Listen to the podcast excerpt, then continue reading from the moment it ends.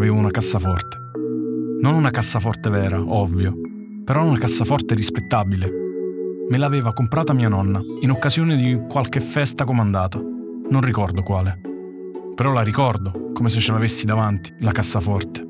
Era grigia, grande come la mia mano, e aveva una manopola per la combinazione. Cioè, combinazione.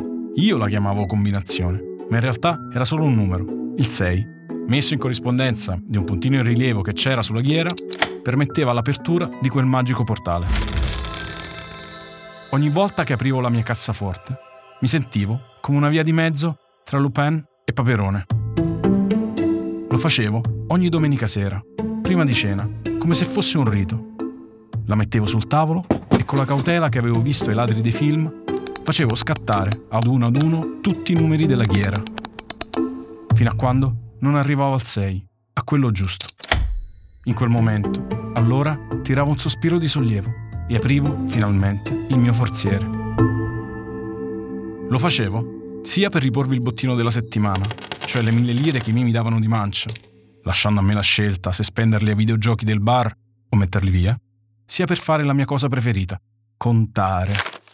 Sembravo Gollum mentre mettevo in fila le mie banconote da mille lire e facevo i conti di quanto mi mancava all'obiettivo ambiziosissimo che mi ero dato. Raccoglierne 100 e poi cambiarle con una banconota da 100.000, di quelle che vedevo di tanto in tanto nelle mani dei grandi. Beh, ve la faccio breve. Ci misi più o meno tutte le elementari, ma a un certo punto, orgoglioso come poche altre volte nella vita, sono andato dai miei genitori con la mia cassaforte a dire che, di banconote da mille lire, ne avevo raccolte 100 e che volevo che me le cambiassero in una sola vera, unica grande banconota. Una di quelle banconote da grandi. Potevano controllare se non si fidavano. Se hanno controllato o no, non lo so. Ma sta di fatto che quella sera i miei genitori mi misero in mano una banconota vera da 100.000 lire. Era sui toni del grigio. Aveva il ritratto di Caravaggio e mi sembrava bellissima. Perché vi dico tutto questo? Perché vi affliggo con questo racconto da boomer? Perché da mesi io viaggio, vado a cena fuori, al cinema, nei negozi, nelle edicole, senza aver mai preso in mano una banconota. Mai.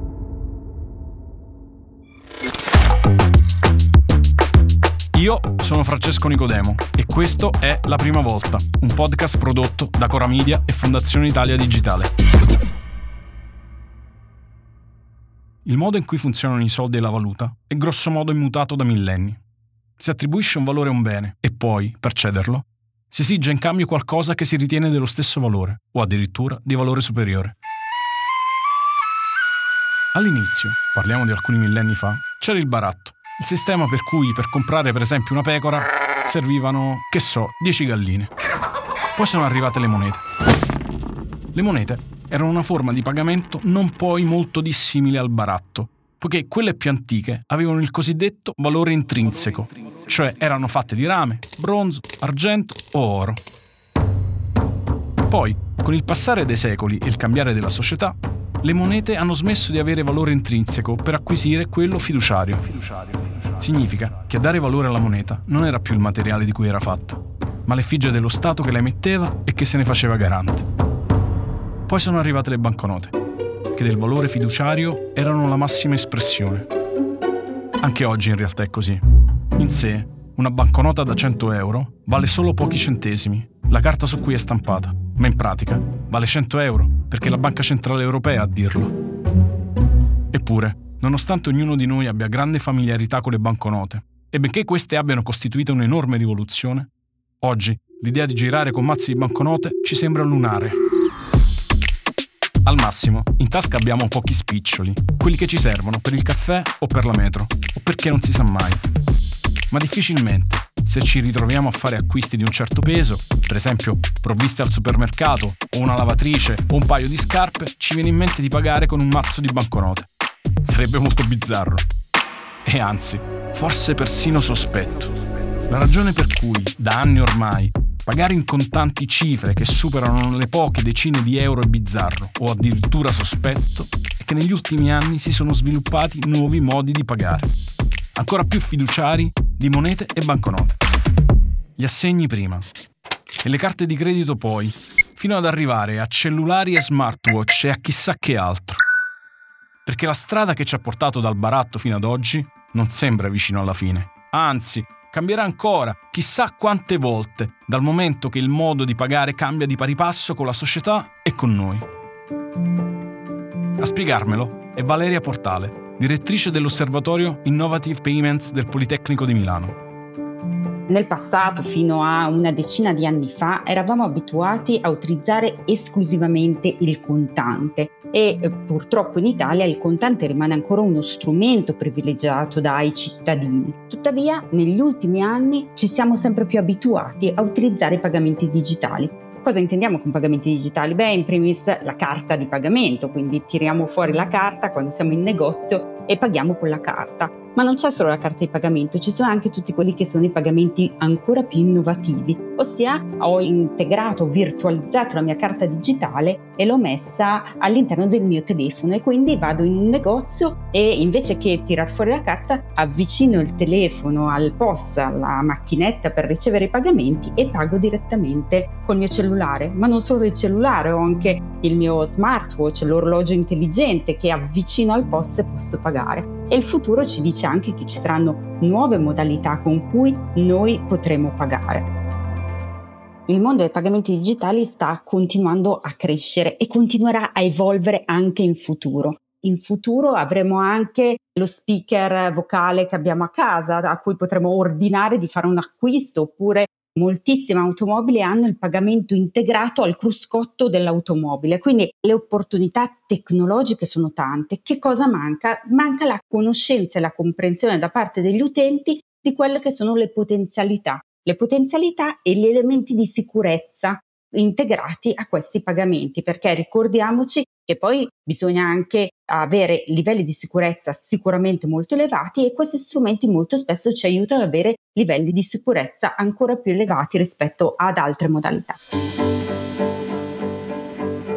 Nonostante questi cambiamenti, già in atto, o perlomeno prossimi, non sarebbe corretto pensare che il destino ci riserverà un addio completo al contante.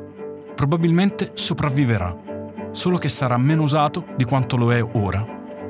Ancora Valeria Portale.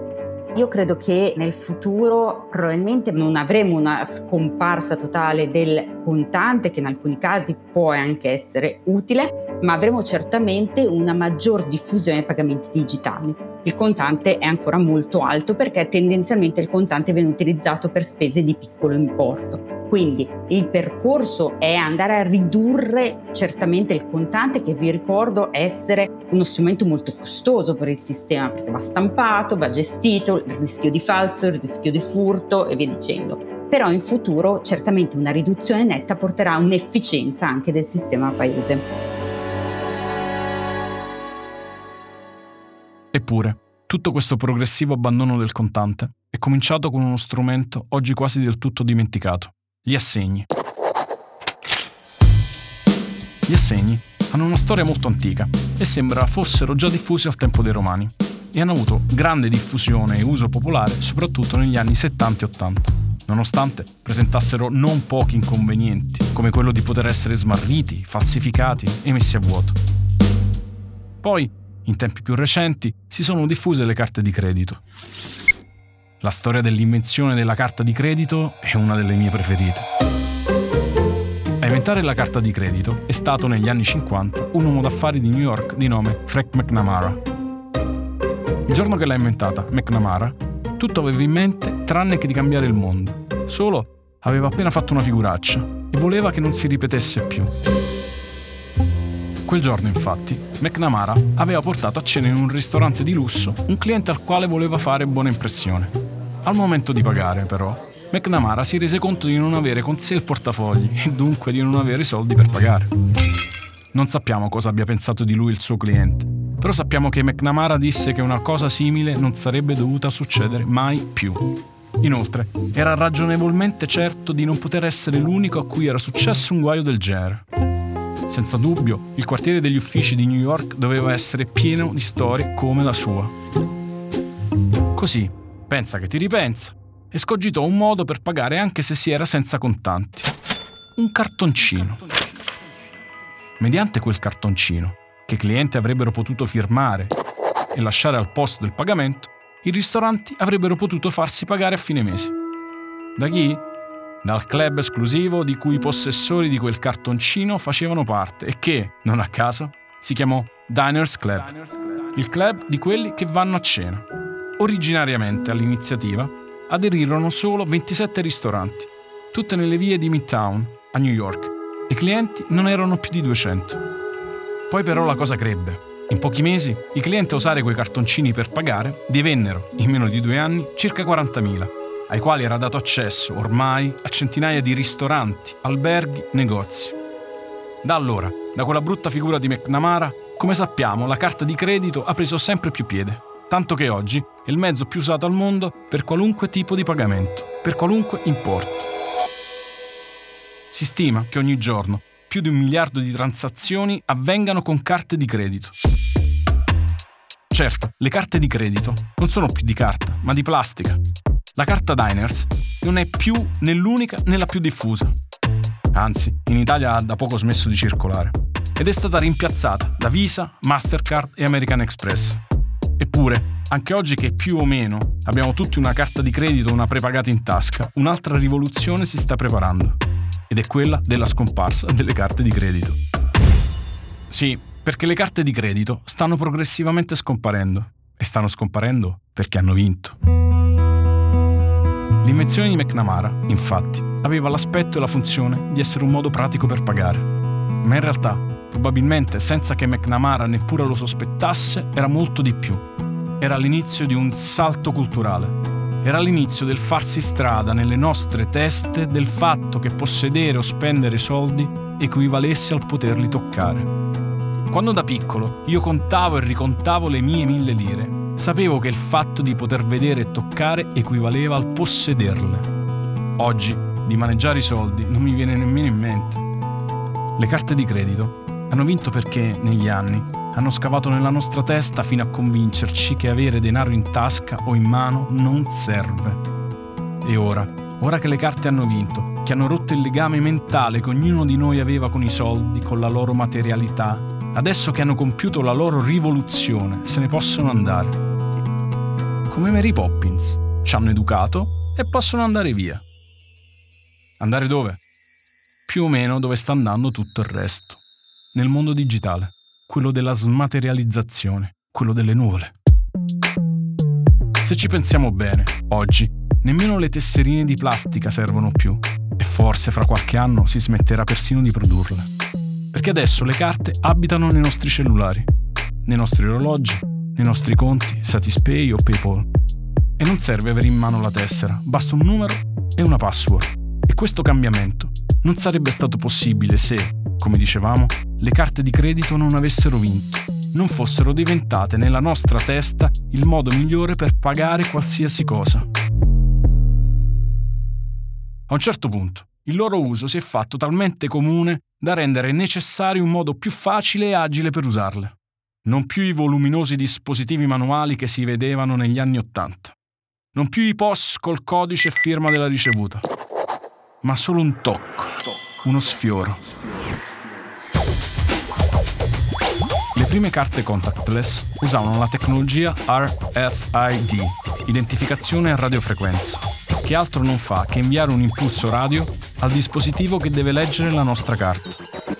Poi, in tempi più recenti, la tecnologia Near Field Communication, NFC, che ha consentito di usare, come fossero carte di credito, orologi e telefoni. Ma non è tutto. Quante volte e quante cose di recente abbiamo comprato con app, transizioni, codici? Secondo le analisi più moderne, presto questi saranno gli unici veri modi di pagamento. Il contante, almeno qui in Occidente, presto potrebbe andare in soffitta. E le carte di credito, presto potrebbero seguirlo perché non serviranno più, sostituite da orologi, app e pagamenti automatici. A darci sempre maggiore maneggevolezza con i soldi, che non solo non si vedono e non si toccano, ma quasi non esistono, è stata, come per molte altre cose, la crisi Covid. In quei mesi, pieni di paura e incertezza, sapevamo che meno cose di altri toccavamo, meglio era per tutti.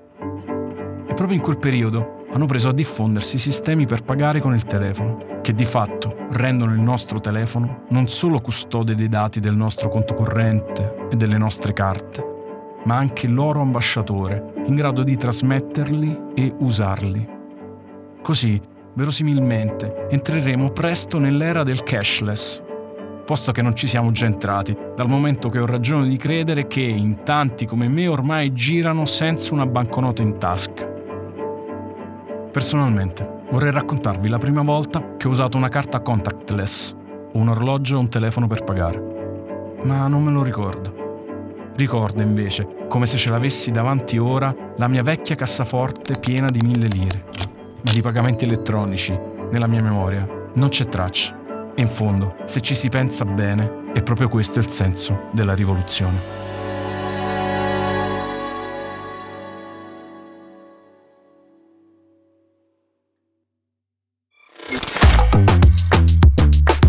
La prima volta è un podcast di Cora News, prodotto da Cora Media e Fondazione Italia Digitale. È scritto da Luciana Grosso. La cura editoriale è di Francesca Milano. La supervisione del suono e della musica è di Luca Micheli. La post-produzione e il montaggio sono di Cosma Castellucci. L'editing audio è di Luca Possi. Il fonico di studio è Lucrezia Marcelli. Il producer è Alex Peverengo. Coordinamento post-produzione di Matteo Scelza.